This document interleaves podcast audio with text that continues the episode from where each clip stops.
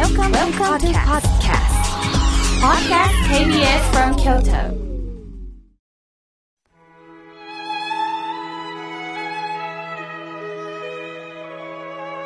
Kyoto. 改めまして、僧侶の河村妙慶です。今日の法話のテーマは、あなたにとって邪魔者とは何についてお話をいたします。さあ、今日から立冬です。冬に入れば私たちは風邪をひかないようにと気をつけるようになりますよね。風という字は風が吹くの風に邪、邪魔者の邪です。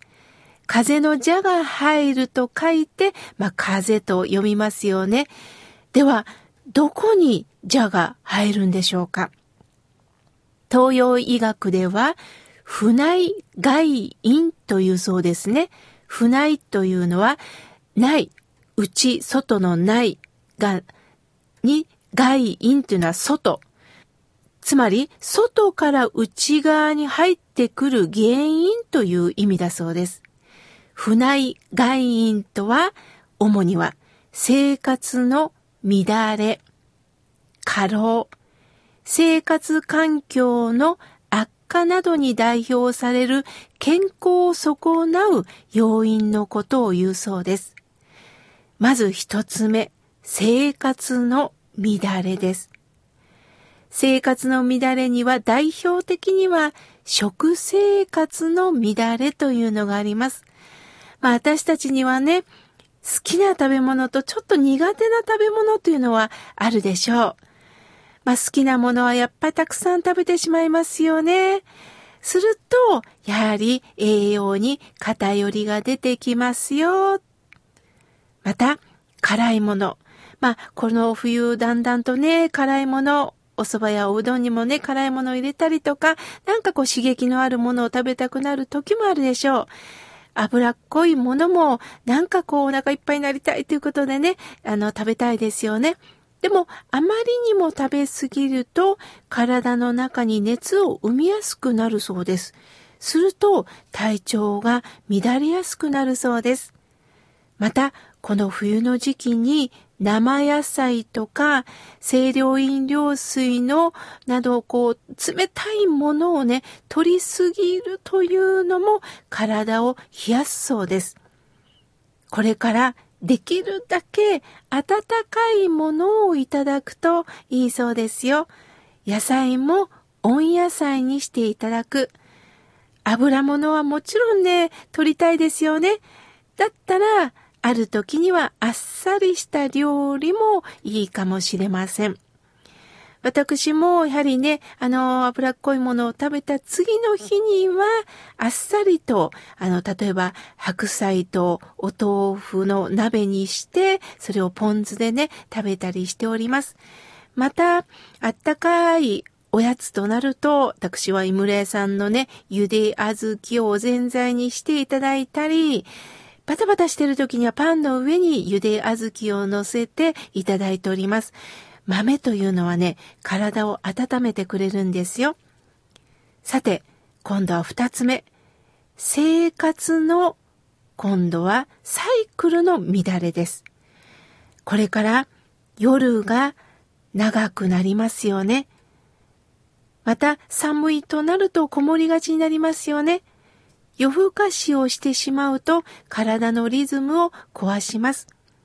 できるだけ決まった時間に寝るということは、体の疲れを整えるということと、体の血を作ってもらうということにもなるそうです。ですから、できるだけ、まあ、私もそうですね、メールのチェックなんかしてるとね、いちじ、にじになるんですが、やはりね、にじに寝るとなったら次の日がしんどいので、最近はね、もう夜のじゅうにじにはパソコンを閉じて寝るようにしております。今度は、働きすぎ、運動のしすぎも疲れるそうです。過労というのはね、精神的なストレスにもなるので、自分の体力と向き合いながら動くことをお勧めします。睡眠不足にも気をつけましょうね。やはりこの生活のリズムの乱れ、これによって私たちはね、やはり風邪の邪が入りやすくなるそうなんです。働きすぎ、睡眠不足、今度はね、寝すぎも良くないそうなんですね。そんな時に風邪の邪が入ってきます。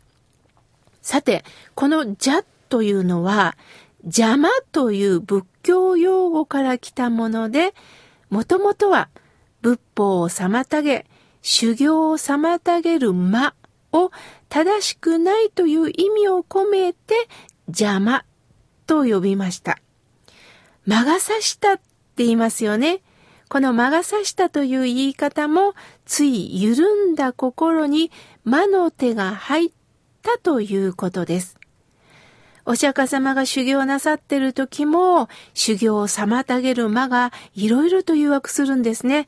もうそんな修行をやめて私たちと遊びましょうっていうね、そういった誘惑の魔が、魔の手が入ってくるんですけれども、その時にお釈迦様は改めて自分の心と修行しながら向き合ったということを私たちに伝えてくださっています。日頃からの体調に気をつけるということは、決して無理をしないということなんです。邪魔というのは私たちが生きる中で追い払いたいと思うんですけれども、お釈迦様は追い払うものではないと教えてくれました。私は真宗の教えをいただいている僧侶なんですが、親鸞上人はお祓いというのはないよ、嫌なものを払っていくというね、お祓いというものはないよと教えてくれました。なぜなら、私たちの人生には嬉しいこともあるんですが、邪魔になることもありますよね。あの人とは付き合いたくない。なんでうちの会社に、この家庭にあの人がいるのか、邪魔だなという人もいるかもしれません。しかし、人生は天気と同じで、爽やかな快晴もあれば、雨が降ることもある、吹雪くこともある。なんで今日に限って雨なんだと天を恨みたくなる時もあるんですが、こればかりは自分の力で変えることができません。どれだけ追い払おうと思っても、もう私たちは地球上、自然の中に生きているので、自分の思いを攫かしても、やはり会う時には会ってしまうということなんです。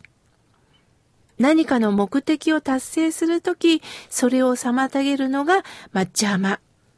しかし、人間関係でもそうですよね。気持ちよく対応してくれる人は良い人で、不愉快になってしまう人は邪魔です。若い時には活発に動けたこの体も、年齢とともに動かなくなった自分の体までも邪魔だと感じることもあるでしょう。リスナーの皆さんにぜひ知っていただきたいのは、初めからこの邪魔者がこの世に存在しているわけではないのです。自分にとって都合の良いことを善とし、都合の悪いものを遠ざけようとするその心が実は邪魔者を生み出しているんです。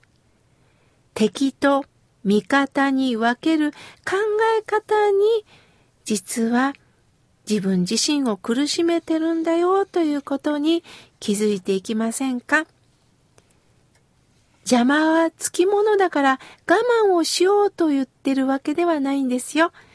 自分の都合で邪魔者を作り出すこの私と向き合うことから始めませんか？それができた時に周りを見る目が変わってくるんです。つまり景色が変わってくるということです。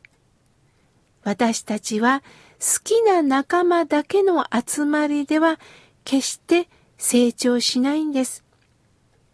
丸があって、三角があって、四角があって、×があって、それぞれがあって、この私が育てられていくんです。邪魔者はいません。邪魔だと思うこの私が自分の人生を暗くしているんです。料理にもいろんな味があります。甘い砂糖もあるけど、お塩もある。七味唐辛子もある。お酢もある。いろんな味があって料理は深くなる。ですから丸三角四角×それぞれがあっての私なんだなということを感じていただきたいと思います。今日の法話はあなたにとって邪魔者とは何についてお話しいたしました。